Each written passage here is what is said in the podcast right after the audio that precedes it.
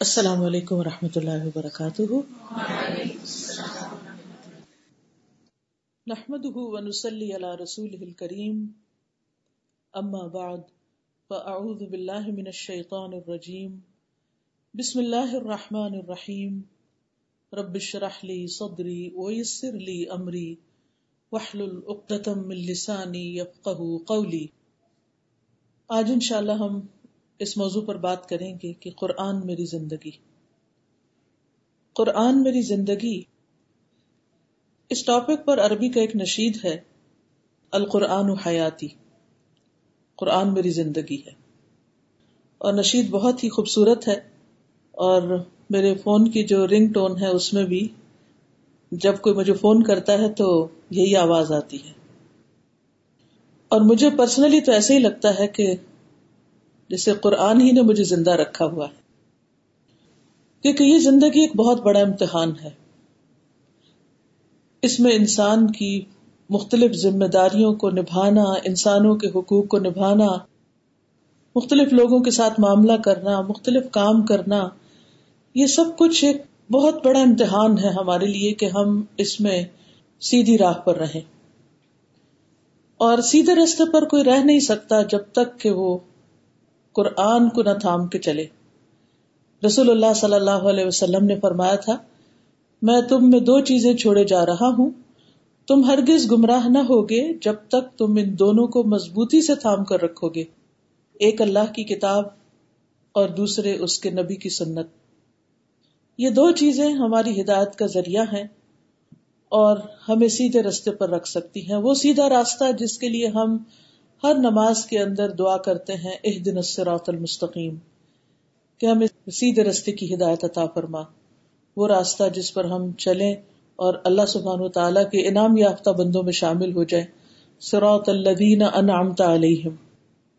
اور اللہ کے غضب سے بچ سکیں اور بھٹکنے سے بچ سکیں۔ پریشانیوں سے بچ سکیں۔ اور اللہ کو راضی کرتے ہوئے اس اپنے اصل گھر میں جو اللہ نے انسانوں کے لیے تیار کیا ہے جنت کی شکل میں، اس تک پہنچ سکیں۔ حقیقت یہ ہے کہ کچھ لوگ زندہ ہیں، لیکن ان کے دل مردہ ہوتے ہیں، کیونکہ ان دلوں میں قرآن نہیں ہوتا۔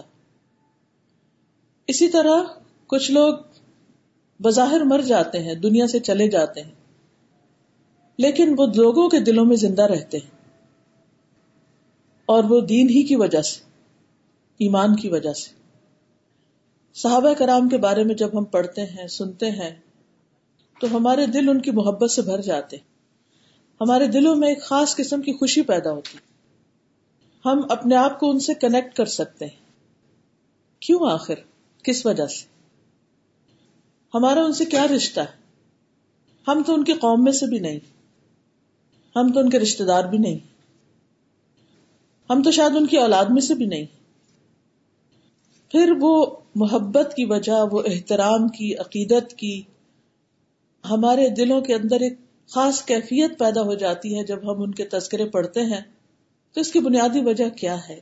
اس کی بنیادی وجہ یہی ہے کہ وہ اللہ کے انعام یافتہ بندوں میں سے تھے، اس سیدھے رستے پر چلنے والے تھے، جنہوں نے قرآن کو تھام کر رکھا۔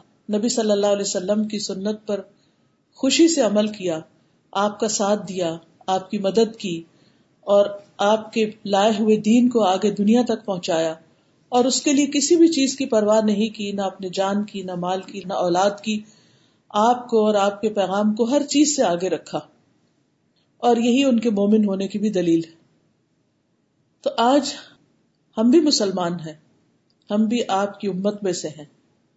ہم بھی چاہتے ہیں کہ قیامت کے دن آپ ہماری شفات کریں۔ ہم چاہتے ہیں کہ ہم قیامت کے دن آپ کے ساتھ اٹھائے جائیں۔ آپ کے ہاتھوں حوض کوثر سے پانی پلائے جائیں۔ جنت میں ہم آپ سے ملاقات کر سکیں۔ آپ کے قریب ہو سکے تو اس کے لیے ضروری ہے کہ ہم آپ کے لائے ہوئے پیغام کو تھام لیں۔ اللہ سبحان تعالی نے ہم سب پر احسان کیا۔ رسول اللہ صلی اللہ علیہ وسلم کو بھیج کر۔ اللہ تعالیٰ فرماتے ہیں، لقد من اللہ المؤمنین البتہ تحقیق اللہ نے مومنوں پر احسان کیا ہے۔ اللہ تعالیٰ خود اس کو احسان بتاتے ہیں۔ لقد من اللہ علی المؤمنین اذ بعث فیہم رسولا منہم جب ان کے اندر انہی میں سے ایک رسول بھیجا یعنی انسانوں میں سے اور خود اربوں کے لیے خود ان کی قوم میں سے۔ لیکن یہ احسان کیا ہے؟ یہ احسان یہ ہے کہ انہوں نے ہمیں چار چیزیں دی۔ جس کا ذکر سورت البقرہ کی عیسائیت میں بھی آتا ہے۔ کما ارسل ارسلنا فیکم رسولا منکم یتلو علیکم آیاتنا ویزکیکم ویعلمکم الکتاب والحکمت ویعلمکم ما لم تکونوا تعلمون۔ جس طرح ہم نے تم میں ایک رسول تمہیں میں سے بھیجا، جو تم پر ہماری آیات پڑھتا ہے۔ تمہیں پاک کرتا ہے، تمہیں کتاب اور حکمت سکھاتا ہے، اور تمہیں وہ کچھ سکھاتا ہے جو تم نہیں جانتے تھے۔ اور ایک حقیقت ہے کہ اللہ کے رسول صلی اللہ علیہ وسلم نے ہمیں وہ کچھ سکھایا جو ہم کسی اور طریقے سے جان سکتے ہی نہیں تھے۔ کیونکہ آپ کے علم کا سورس وہی الہی ہے۔ یہ علم کہیں اور سے حاصل نہیں ہو سکتا۔ یہ حکمت کی باتیں، یہ کتاب، یہ اللہ کا کلام یہ اللہ کا پیغام ہم کسی اور ذریعے سے حاصل کر ہی نہیں سکتے۔ تو یہ اللہ تعالیٰ کا ہم سب پر بہت بڑا احسان ہے اور یہ احسان اس شکل میں کہ اس نے ہمیں رسول اللہ صلی اللہ علیہ وسلم کے ذریعے اپنے کلام کی تعلیم دی۔ انہوں نے یہ کلام پڑھ کر سنایا اپنے ساتھیوں کو اور پھر انہوں نے آگے کی جنریشن کو اور پھر اس کے بعد ہوتے ہوتے آج یہ کلام ہمارے تک پہنچا۔ اس کی تعلیم اور پھر حکمت یعنی نبی صلی اللہ علیہ وسلم کی سنت کی تعلیم، اور پھر آپ کا جو تعلیم اور تربیت کا طریقہ تھا، اور جو انسانوں کے اخلاق کو سنوارنے کا طریقہ تھا، وہ یو ذکی کم تزکیا یعنی دین کی تعلیم صرف یہی نہیں ہے کہ انسان کی تجوید اچھی ہو جائے، یا یہ کہ اس کو قرآن کا ترجمہ آ جائے، یا یہ کہ اس کو حدیثیں بہت سی یاد ہو جائیں۔ بلکہ اس کے ساتھ ساتھ آپ دیکھیے کتنی بیلنسڈ اپروچ ہے، وہ یو ذکی کم کہ وہ تمہارا تزکیہ بھی کرتا ہے۔ جیسے کہ ایک اور حدیث میں بھی آتا ہے کہ انما اتم مکارم الاخلاق کہ میں اس لیے بھیجا گیا ہوں کہ عمدہ اخلاق کی تکمیل کر دوں یعنی بہترین اخلاق سکھاؤں۔ اور رسول اللہ صلی اللہ علیہ وسلم نے ہمیں سکھایا۔ تو اس لیے ہم سب کچھ بھی ہوں، کسی بھی کیپیسٹی میں، کچھ بھی پڑے ہوئے، کسی بھی مقام پر ہمارے لیے لازم ہے کہ اگر ہم اپنے آپ کو سنوارنا چاہتے ہیں، ہم اپنا تسکیہ کرنا چاہتے ہیں، ہم حکمت کی باتیں سیکھنا چاہتے ہیں، تو ہم کیا پڑھیں؟ قرآن کو پڑھیں، سنت کو پڑھیں۔ میں دیکھ رہی تھی کہ اس وقت دنیا میں سب سے زیادہ جن کتابوں کی ڈیمانڈ ہے، جو بیسٹ سیلر شمار ہوتی ہیں، وہ عام طور پر وہ کتابیں ہیں جس میں انسانوں کی پرسنل گرومنگ کی جاتی ہے یا ان کو یعنی ایک بہترین انسان بننے کے طریقے ان کو سکھائے جاتے ہیں یا ان کے ساتھ مختلف لوگوں کی وزڈم شیئر کی جاتی ہے۔ آپ دیکھیے کہ آپ ہی کے ایک انڈیا کے ہیں، جن کا نام شرما آتا ہے، ساتھ پورا نام نہیں مجھے یاد اس وقت۔ ان کی شاید آٹھ کتابیں جو ہیں وہ ملینز میں تقسیم ہوئی ہیں اور ملینز میں خریدی گئی ہیں۔ بیسٹ سیلر ہے ایک ایک کتاب کئی کئی ملین کے طور پر چھپتی ہے تو میں دیکھ رہی تھی ایک کتاب کسی نے مجھے ان کی دی تو میں اس کو پڑھ کر دیکھ رہی تھی کہ آخر اس کتاب میں کیا ہے کہ اتنے ملین یہ کتاب بکی ہے تو مجھے یہی احساس ہوا کہ لوگوں کے اندر اچھی باتیں جاننے کا شوق ہے۔ لوگوں کے اندر اچھی کتابیں پڑھنے کا اور حکمت کی باتیں جاننے کا شوق ہے۔ لیکن جب میں نے اس کتاب کے کچھ چیپٹر پڑھے تو میں نے دیکھا کہ کتاب کا سورس مختلف فلاسفرز ہیں، مختلف دنیا کے جو اچھے سوچنے والے، اچھے تھنکرز ہیں، ان کے کوٹیشنز ہیں اور ان کی کتابیں پڑھ پڑھ کر انہوں نے ایک نئے انداز میں یہ کتاب لکھی ہے۔ جہاں مجھے ایک طرف اس بات کا احساس ہوا کہ لوگوں کے اندر اتنی پیاس ہے کہ ان کو خیر کی بات پتہ چلے، دوسری طرف اس بات پر بہت افسوس بھی ہوا کہ کسی مسلمان نے آج تک ایسی کتابیں نہیں لکھی کہ جو قرآن اور سنت کی حکمت پر مبنی ہو، جو عام لوگوں کے فہم اور عام لوگوں کی سمجھ کے مطابق ہو اور پھر وہ بھی ملینز میں بکیں۔ ہماری دینی کتابیں زیادہ سے زیادہ کتنی بکتی؟ اول تو چھاپتے ہی کم ہے اور اگر چھاپ بیٹھے تو ان کو کوئی خریدنے والا نہیں ہوتا۔ اور پھر وہ ہم فری ایک دوسرے کو بانٹتے رہتے ہیں کہ کسی طرح لوگ لے لیں۔ بنیادی وجہ کیا ہے؟ کیونکہ ہم نے اپنے دین کو اس طرح پرزینٹ نہیں کیا۔ کیوں نہیں کیا؟ کیونکہ ہمارا جو پڑھا لکھا طبقہ ہے، جو ذہین طبقہ ہے، جو علم رکھنے والا طبقہ ہے، اس نے اپنے ٹیلنٹ کو کیش کیا ہے، اپنے محنت اور اپنی ساری کوششوں کو دنیا کے پیچھے لگا دیا۔ جس کے نتیجے میں ان کی دنیا کی زندگی تو آسان ہو گئی، لیکن آخرت کے بارے میں کم ہی سوچا۔ ایک ایک ڈگری کرنے میں کئی کئی سال چاہیے ہوتے ہیں اور پھر صرف یہ نہیں کہ آپ ایک ڈگری کر کے پھر بیٹھ جاتے ہیں، آپ کو ہمیشہ اس علم کے ساتھ اگر آپ اچھے پروفیشن میں ہیں تو آپ کو ساتھ ساتھ اپ ڈیٹ کرنا پڑتا ہے اپنے آپ کو۔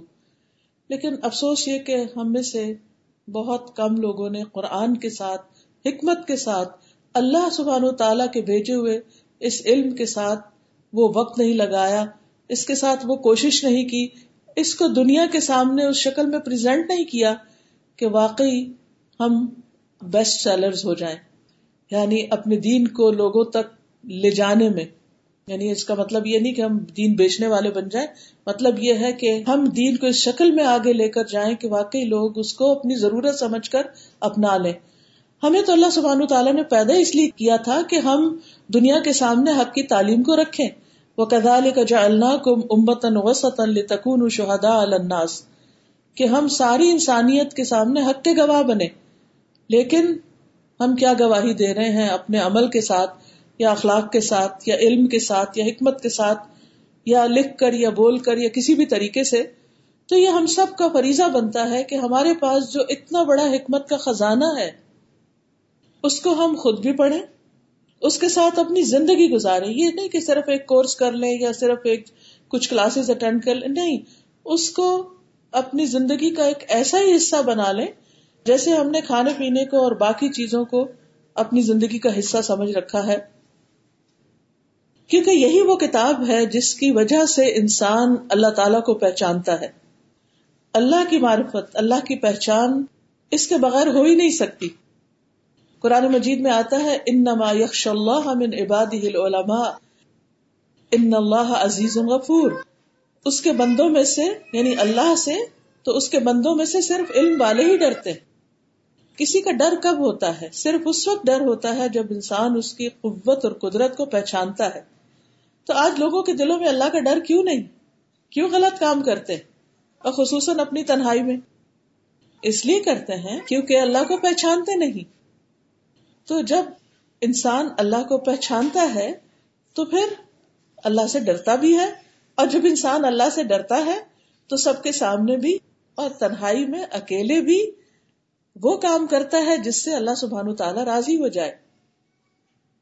سورت فاتر میں اللہ تعالیٰ فرماتے ہیں، ان الذین یتلون کتاب اللہ و اقام الصلاة و انفقوا مما رزقناہم سرا و علانیتا یرجون تجارت لن تبور۔ بے شک جو لوگ اللہ کی کتاب پڑھتے ہیں اور نماز قائم کی انہوں نے یعنی پڑھنے کے بعد پھر عمل بھی کیا۔ وہ انفقو مما رزقناہم اور جو کچھ ہم نے انہیں دیا اس میں سے انہوں نے خرچ کیا سر رم و علانیتن چھپا کے بھی اور ظاہر کر کے بھی۔ یرجون تجارت لن تبور۔ وہ ایک ایسی تجارت کی امید رکھتے ہیں جو کبھی بھی برباد نہ ہوگی۔ آپ دیکھیں، دنیا میں کوئی بھی بڑے سے بڑا بزنس کر لو تو اس کا انجام کیا ہوتا ہے؟ نتیجہ کیا نکلتا ہے؟ کچھ عرصے کے بعد آہستہ آہستہ وہ ختم ہو جاتا ہے۔ بہترین سے بہترین ٹیکنالوجی اب ہو جاتی ہے۔ نئے نئے ٹرینڈز آ جاتے ہیں۔ آپ دیکھیے کہ دنیا جس رفتار کے ساتھ ترقی کر رہی ہے کہ ایک وقت تھا کہ کتنی ایسی کمپنیز تھی کہ جو دنیا کی لیڈنگ ٹرینڈنگ کمپنیز تھی اور جن کی ایک ایک دن کی آمدنی جو تھی وہ ملینز میں تھی۔ لیکن جو جو ٹیکنالوجی تبدیل ہوتی گئی، وقت گزرتا گیا، تجارت ختم ہوتی گئی۔ اب آپ نے سنا ہوگا کہ اب ایسی کارز آ رہی ہیں کہ یعنی ان کے لیے ڈرائیور کی ضرورت نہیں ہوگی۔ ایسے ٹرکس بنائے جا رہے ہیں کہ جن کے لیے ڈرائیور کی ضرورت نہیں ہوگی۔ اور اس کے لیے ہزاروں جابس چلی جائیں گی کیونکہ اب اس کی ضرورت نہیں۔ آرکیٹیکچر کا شعبہ جو کبھی کتنا پرسٹیجیس ہوتا تھا، آج بھی ہے، لیکن کچھ عرصے کے بعد وہ اس کے بارے میں بھی کہا جا رہا ہے کہ اس کی بھی ضرورت نہیں رہے گی کیونکہ اب کمپیوٹر کے ذریعے وہ کام جو کئی کئی مہینوں میں آرکیٹیکٹ کیا کرتے تھے، وہ ایک دو دن کے اندر، چوبیس گھنٹوں کے اندر آپ کے لیے کر کے دے دیا جائے گا۔ اسی طرح باقی چیزیں۔ تو دنیا میں کوئی بھی تجارت خسارے سے پاک نہیں۔ دنیا میں کوئی بھی پروفیشن ہمیشہ صرف کامیابی کی طرف انسان کو نہیں لے جاتا۔ آپ نے دیکھا ہوگا کبھی لوگوں کے اندر ڈاکٹر بننے کا بہت ٹرینڈ تھا۔ پھر اس کے بعد آپ دیکھیے کہ کمپیوٹر کا جب زمانہ آیا تو ٹیکنالوجی کے لیے لوگ اس سبجیکٹ کو ان فیلڈ میں بہت آگے جانے لگے۔ پھر اس کے بعد یہ کہ جب لوگوں کے اندر بزنس کا بہت ٹرینڈ آیا تو بزنس اسٹڈیز اور اکاؤنٹنگ اور ان چیزوں میں لوگ بہت آگے جانے لگے۔ لیکن آپ نے دیکھا ہوگا کہ ہر چیز کا ایک فیز آتا ہے اور پھر کچھ عرصے کے بعد وہ مارکیٹ میں جب بہت لوگ ہو جاتے ہیں تو وہی جابس کم ہو جاتی ہیں۔ اور بہت سارے پڑھے لکھے لوگ کچھ کر نہیں پاتے۔ کینیڈا میں، امریکہ میں بہت سے ایسے لوگ جو بائی پروفیشن ہائیلی ایجوکیٹڈ بھی ہیں لیکن جاب نہیں ملی تو کوئی ٹیکسی چلا رہا ہے اور کوئی اسی طرح کی اور جابس کر رہا ہے۔ لیکن ایک تجارت، ایک بزنس جو ہم اللہ کے ساتھ کرتے ہیں۔ اللہ کی کتاب کو پڑھ کر اس پر عمل کرنے کا، اپنی زندگیوں کو سنوارنے کا۔ وہ ایک ایسا کام ہے جس کا اجر بھی کبھی ختم نہیں ہوگا اور وہ کام کبھی بھی ایسا نہیں کہ جس کے کرنے کے بعد انسان کو یہ خطرہ ہو کہ اب میرا آئندہ کیا بنے گا، اب کہیں اس کی ویلو کم تو نہیں ہو جائے گی، کیونکہ باقی ہر چیز کے اندر ایک خوف رہتا ہے انسان کو کہ اس سال میرا بزنس اتنا تھا، اتنا اس کا مجھے انکم ملی، آئندہ سال اس کا کیا ہوگا، اس کو میں اور کیسے بڑھاؤں؟ لوگ کس کس طرح کوششیں کرتے رہتے ہیں اپنے دنیا کے کاروباروں کو آگے بڑھانے کے لیے۔ لیکن آپ دیکھیے سورت فاتر کی نایات پہ غور کیجیے کہ ان الذين يتلون كتاب الله واقاموا الصلاه وانفقوا مما رزقناهم سرا وعلانيه يرجون تجارة لن تبور۔ جو لوگ اللہ کی کتاب پڑھتے ہیں اور پھر نماز قائم کرتے ہیں اور اللہ کے دیے ہوئے رزق میں سے ظاہری اور باطنی طور پر خرچ کرتے ہیں، وہ ایسی تجارت کی امید رکھتے ہیں جو کبھی برباد نہیں ہوگی۔ اس کا اجر کبھی کم نہیں ہوگا۔ تو یہ قرآن ایک ایسی چیز ہے۔ نبی صلی اللہ علیہ وسلم کی لائی ہوئی تعلیم ایسی چیز ہے کہ جس میں فائدہ ہی فائدہ ہے۔ آپ جتنا ٹائم اس کے ساتھ گزارے، آپ کا اجر اور آپ کا درجہ اور مقام اللہ کی نگاہ میں بڑھتا ہی جائے گا۔ باقی جتنے بھی اسٹڈیز ہیں، ٹھیک ہے، وقتی طور پر ان کا فائدہ ہوتا ہے، لیکن کیا ہوتا ہے؟ کچھ عرصے کے بعد پھر نئی نئی چیزیں آ جاتی ہیں، پھر وہ پچھلا پڑا ہوا کام نہیں آتا، اور پڑھا جائے، اور پڑھا جائے۔ لیکن اس کتاب کے اندر اگر آپ اس کو پڑھتے رہے تو زندگی بھر کے لیے آپ کو ہر روز ایک نئی روشنی اور آپ کے سوالوں کے جواب اور آپ کی زندگی میں جو مشکلات آتی ہیں، ان کا حل ساتھ کے ساتھ آپ کو ملتا رہے گا۔ اور پھر سب سے بڑی بات یہ ہے کہ اس کتاب کو پڑھ کر انسان کا ایمان بڑھتا ہے۔ اللہ سے محبت بڑھتی، اللہ کا قرب بڑھتا ہے۔ اور جب اللہ کا قرب بڑھتا ہے، انسان کی زندگی میں جب اللہ تعالی کی پہچان ہوتی ہے، تو سارے غم دور ہو جاتے ہیں۔ اب دیکھیے، ہر چیز آؤٹ ڈیٹڈ ہو جاتی ہے، لیکن اللہ کی ذات وہ کبھی بھی قدیم نہیں ہو سکتی، کبھی پرانی نہیں ہو سکتی، کبھی ختم نہیں ہو سکتی۔ ہر چیز ختم ہونے والی۔ جو چاہے آپ اکٹھا کر لیں، جس جس چیز سے محبت ہے اس کو جمع کر لیں، لیکن وہ ہمیشہ ساتھ نہیں رہے گی۔ نہ مال، نہ اولاد، نہ ہمارے گھر بار، اور نہ یہ رونقیں، اور نہ یہ دنیا کی زینت، سب کچھ جانے والا ہے۔ لیکن اگر اللہ کا ساتھ ہے، اس کی کتاب کا ساتھ ہے، تو یہ وہ واحد چیز ہے کہ جو کبھی بھی آپ کو چھوڑے گی نہیں۔ اس کو دوست بنا لیجیے اس کو پکڑ لیجیے اور ساری زندگی کے لیے پکڑ لیجیے پھر آپ دیکھیں کہ زندگی کتنی خوشگوار ہوتی ہے۔ کیونکہ جو جو انسان قرآن پڑھتا ہے، انسان کا ایمان بڑھتا جاتا ہے۔ اللہ سبحانہ تعالیٰ صورت الانفال میں فرماتے ہیں، انما المؤمنون الذين اذا ذكر الله وجلت قلوبهم واذا تليت عليهم اياته زادتهم ایمانا وعلى ربهم يتوكلون سچے مومن تو وہ ہیں کہ جب ان کے سامنے اللہ کا ذکر کیا جائے تو ان کے دل کانپ اٹھتے ہیں، ان کے دل ہل کر رہ جاتے ہیں۔ اور جب اللہ کی آیات انہیں سنائی جائے تو ان کا ایمان بڑھ جاتا ہے اور وہ اپنے رب پر بھروسہ کرتے ہیں۔ یاد رکھیے کہ دین کا کام ہو دنیا کا کام ہو جب تک انسان اللہ پر بھروسہ نہیں کرتا آگے نہیں بڑھ سکتا۔ جندو بن عبداللہ کہتے ہیں کہ ہم نے ایمان سیکھا، پھر ہم نے قرآن سیکھا، جس سے ہمارے ایمان میں اضافہ ہوا۔ یعنی انسان ایمان لاتا ہے، لیکن اس ایمان کو کیا چیز نرش کرتی ہے؟ کیا چیز اس کو بڑھاتی ہے؟ اس کے پھل پھول کیسے آتے ہیں؟ وہ قرآن کے ذریعے آتے ہیں۔ ورنہ حدیث میں آتا ہے کہ ایمان بھی پیٹوں میں ایسے پرانا ہو جاتا ہے جیسے کپڑا پرانا ہو جاتا ہے۔ کوئی بھی پودا اگر آپ اس کو پانی نہیں دیں، اس کی کیئر نہیں کرے تو وہ بڑھ نہیں سکتا۔ آپ نے لا الہ الا اللہ پڑھا، آپ مسلمان گھرانے میں پیدا ہوئے، آپ روٹین میں نماز روزہ بھی کر رہے ہیں، لیکن آپ نے دیکھا ہوگا کہ وہ ایسی روٹین بنتی ہے کہ وہ بے روح سی ہو جاتی ہے وہ عبادت بھی۔ اس عبادت میں بھی روح کس سے پڑتی؟ قرآن و سنت کے ساتھ تعلق رکھنے سے ہی پڑتی۔ قرآن کی تعلیم ہی کے ذریعے انسان اللہ کی صحیح عبادت کر سکتا ہے۔ کیونکہ انسان کو اللہ تعالی کی بات ماننے کے لیے بار بار یاد دہانی چاہیے ہوتی ہے۔ ہم ایک دفعہ اللہ کا حکم پڑھتے ہیں پھر بھول جاتے ہیں۔ پھر دوبارہ ہم پڑھتے ہیں تو پھر یاد آتا او یہ کام بھی کرنا تھا۔ ہم سب جانتے ہیں کہ ہمارے سب سے اہم ترین فرائض میں سے سب سے بڑا فرض اللہ کی عبادت کرنا ہے۔ ہم اس کے لیے پیدا کیے گئے۔ قرآن مجید میں آتا ہے، وما خلقت الجن والانس الا ليعبدون۔ میں نے جن و انس کو اپنی عبادت کے لیے پیدا کیا ہے۔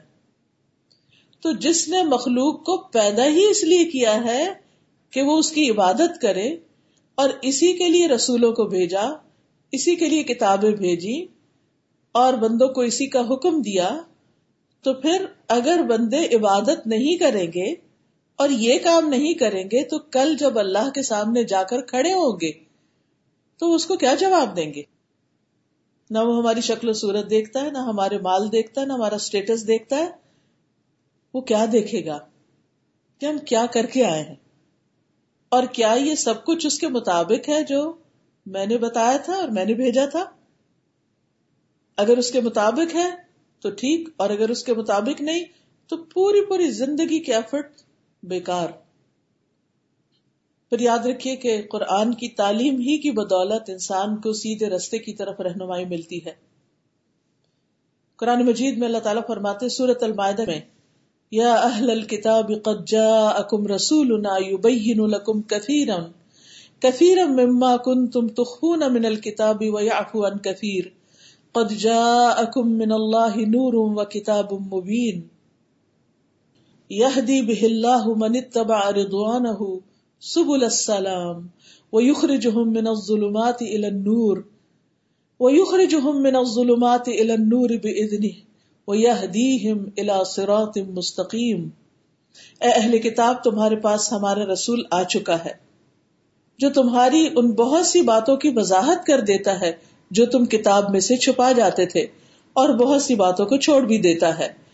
اب تمہارے پاس اللہ کی طرف سے روشنی اور ایسی واضح کتاب آ چکی ہے یعنی قرآن، جس کے ذریعے اللہ ان لوگوں کو سلامتی کی راہیں دکھاتا ہے جو اس کی رضا کے پیچھے چلتے ہیں اور انہیں اپنے عزن سے اندھیروں سے نکال کر روشنی کی طرف لے آتا ہے اور سیدھی راہ کی طرف ان کی رہنمائی کرتا ہے۔ تو جو شخص بھی سیدھے راستے پر چلنا چاہتا ہے، اس کے لیے لازم ہے کہ وہ قرآن سے مضبوط تعلق قائم کرے اور مستقل بنیادوں پر استقامت کے ساتھ ہمیشہ کے لیے۔ رسول اللہ صلی اللہ علیہ وسلم نے فرمایا، اللہ عزا وجاللہ کی کتاب ہی اللہ کی رسی ہے۔ جو اس کی پیروی کرے گا، وہ ہدایت پر رہے گا، اور جو اسے چھوڑ دے گا، وہ گمراہی پر رہے گا۔ تو یہ ہو ہی نہیں سکتا کہ اس کتاب کو چھوڑ کر ہم سیدھے رستے پر رہ سکیں۔ علامہ اقبال نے کہا تھا نا کہ چمے گویم مسلمانم بلرزم کہ دانم مشکلات لا الہ را۔ جب میں کہتا ہوں کہ میں مسلمان ہوں تو میں کانپ اٹھتا ہوں۔ کیونکہ مجھے معلوم ہے کہ مسلمان ہونے کی مشکلات کیا کیا ہیں۔ لیکن ان مشکلات پر قابو کیسے پایا جا سکتا ہے؟ کس کے ذریعے؟ گر تو خواہی مسلمان زیستن، نس ممکن جزب قرآن زیستن۔ اگر تم واقعی چاہتے ہو کہ مسلمان بن کے زندہ رہو، تو یہ ممکن ہی نہیں کہ قرآن کے بغیر صحیح مسلمان بن سکو۔ تو صحیح رستے پر چلنے کے لیے اللہ کی اس رسی کو تھامے رکھنا بہت ضروری ہے۔ سورت الاسلام میں اللہ تعالیٰ فرماتے ان القرآن یہدی للتی ہی اقوام ویبشر المؤمنین الذین یعملون الصالحات ان لهم اجرا کبیرا یہ قرآن تو وہ راستہ دکھاتا ہے جو سب سے سیدھا ہے اقوام سب سے زیادہ درست۔ اور جو لوگ ایمان لاتے ہیں اور نیک عمل کرتے ہیں، انہیں بشارت دیتا ہے کہ ان کے لیے بہت بڑا اجر ہے۔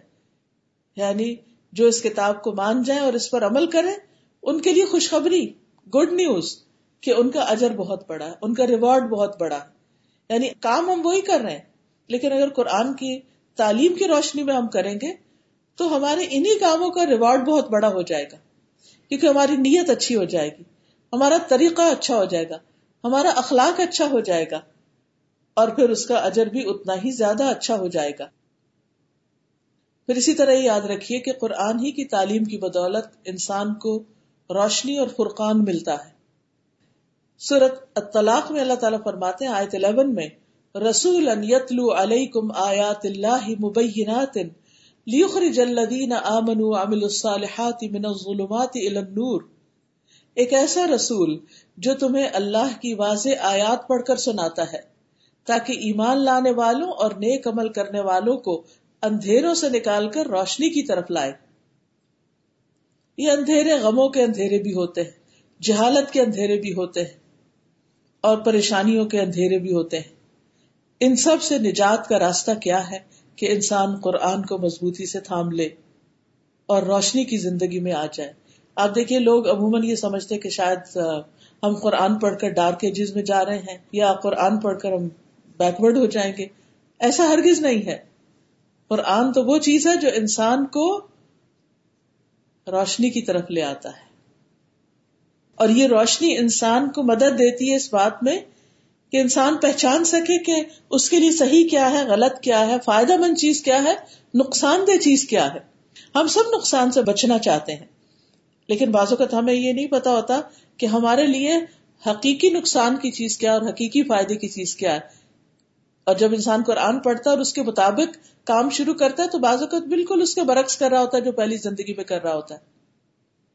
تو ہمیں قرآن کے مطابق اپنی زندگی کا یہ سفر گزارنا ہے۔ پھر اسی طرح ایک اور جگہ پر اللہ تعالیٰ فرماتے سورت النور میں، یا الناس، قد جاءکم برہان من ربکم وانزلنا الیکم نورا مبینا۔ اے لوگو، بلا شبہ تمہارے پاس ہمارے رب کی طرف سے ایک واضح دلیل آ گئی ہے اور ہم نے تمہاری طرف ایک واضح نور اتارا ہے۔ یعنی قرآن کیا ہے؟ ایک ایسی روشنی کہ جس سے انسان کو خیر اور شر کا پتہ چل سکے۔ رسول اللہ صلی اللہ علیہ وسلم نے فرمایا، اے لوگوں میں ایک انسان ہوں۔ قریب ہے کہ میرے رب کا بھیجا ہوا میرے پاس آئے یعنی فرشتہ آئے، تو میں اسے قبول کر لوں یعنی دنیا سے چلا جاؤں۔ اور میں تم میں دو بھاری چیزیں چھوڑے جا رہا ہوں۔ ان میں سے پہلی اللہ کی کتاب ہے، جس میں ہدایت اور نور ہے۔ تو تم اللہ کی اس کتاب کو پکڑے رکھو اور اس کے ساتھ مضبوطی سے جڑے رہو۔ یعنی یہ نہیں کہ جب کوئی ٹائم ملا یا جب کوئی ہمارا موڈ بنا تو ہم پکڑ لیں، پڑھ لیں اور ویسے اس کو بہت عزت کے ساتھ، احترام کے ساتھ کہیں اوپر رکھ دیں۔ نہیں، یہ ہمارے ہاتھوں میں ہونی چاہیے، یہ ہمارے دلوں میں ہونی چاہیے۔ آپ نے فرمایا کہ اس کتاب کو پکڑے رکھو اور مضبوطی سے جڑے رکھو۔ یعنی زندگی کا کوئی دن اس کے بغیر نہ گزرے۔ اور آپ صلی اللہ علیہ وسلم نے اللہ کی کتاب پر بہت زور دیا اور اس کی خوب رغبت دلائی۔ لوگوں کو شوق دلایا کہ وہ اس کتاب کے ساتھ تعلق رکھیں۔ پھر اسی طرح اس قرآن کی تعلیم کی بدولت ہی انسان گمراہی سے بچ سکتا ہے۔ کیونکہ انسان کے ساتھ اس کا ایک دشمن لگا ہوا ہے جو ٹوینٹی فور سیون اس کے ساتھ ہے، اور وہ شیطان۔ اور شیطان کیا چاہتا ہے کہ انسان کو اللہ کے راستے سے ہٹا دے۔ لیکن انسان کیسے مضبوطی سے پھر اسی رستے پر رہتا ہے؟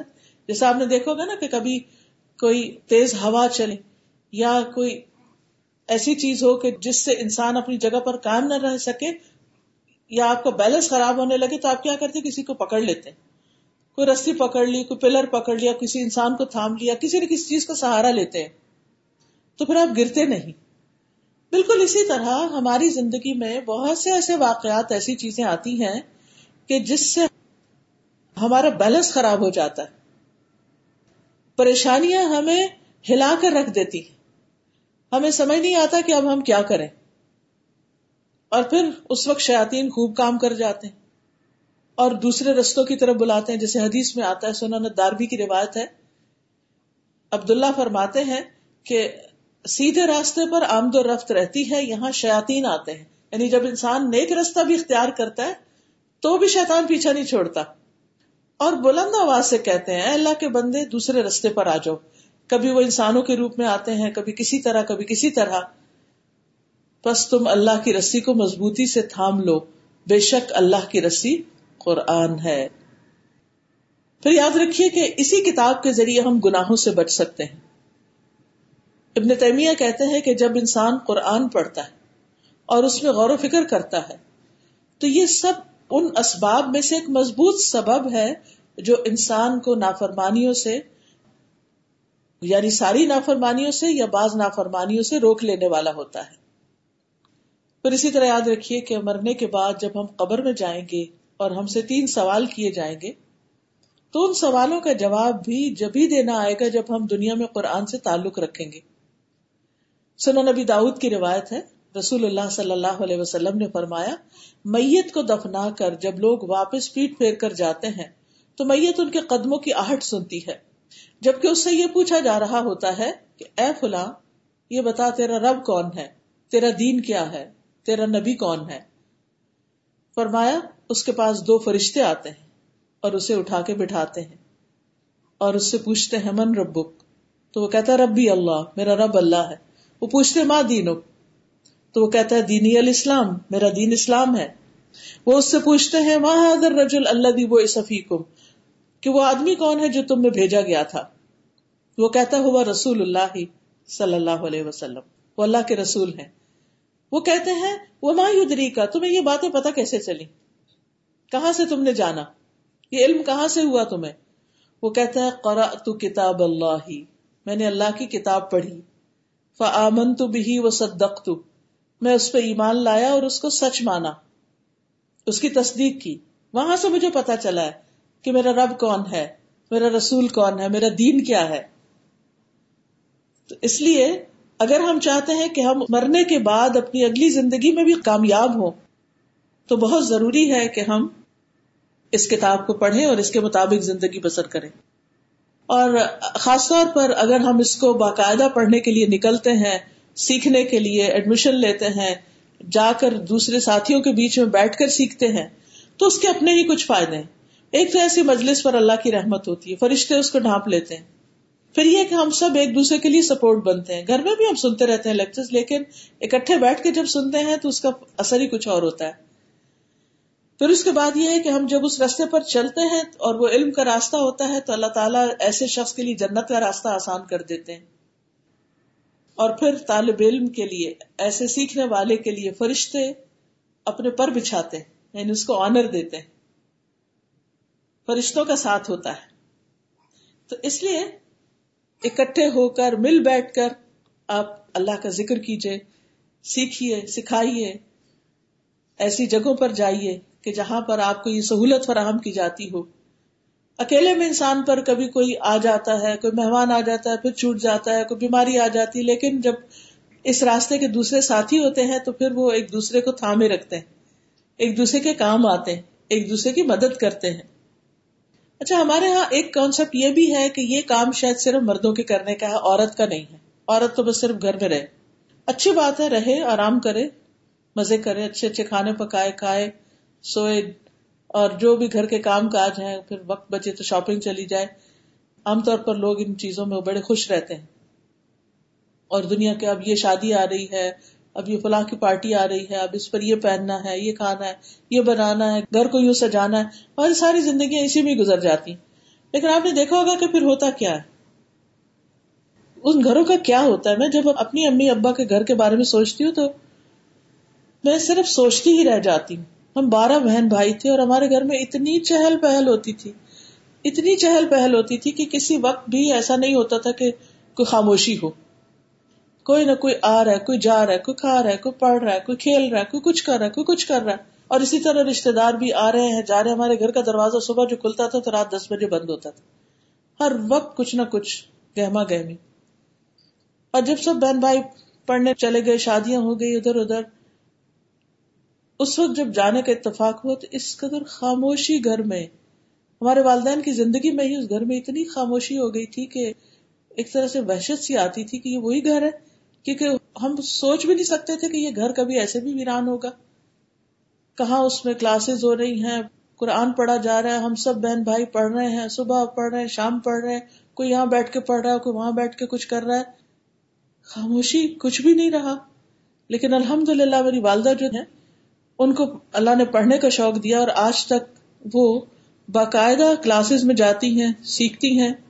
ان کی عمر ماشاء اللہ سیونٹی فور، فائیو ہو گئی ہے، لیکن باقاعدہ وہ جا کر سیکھتی اللہ کے گھر میں بھی وہ کیسٹ سن سکتی ہیں، لیکن روزانہ جاتی ہیں۔ اور اس سے وہ اتنی خوش رہتی ہیں۔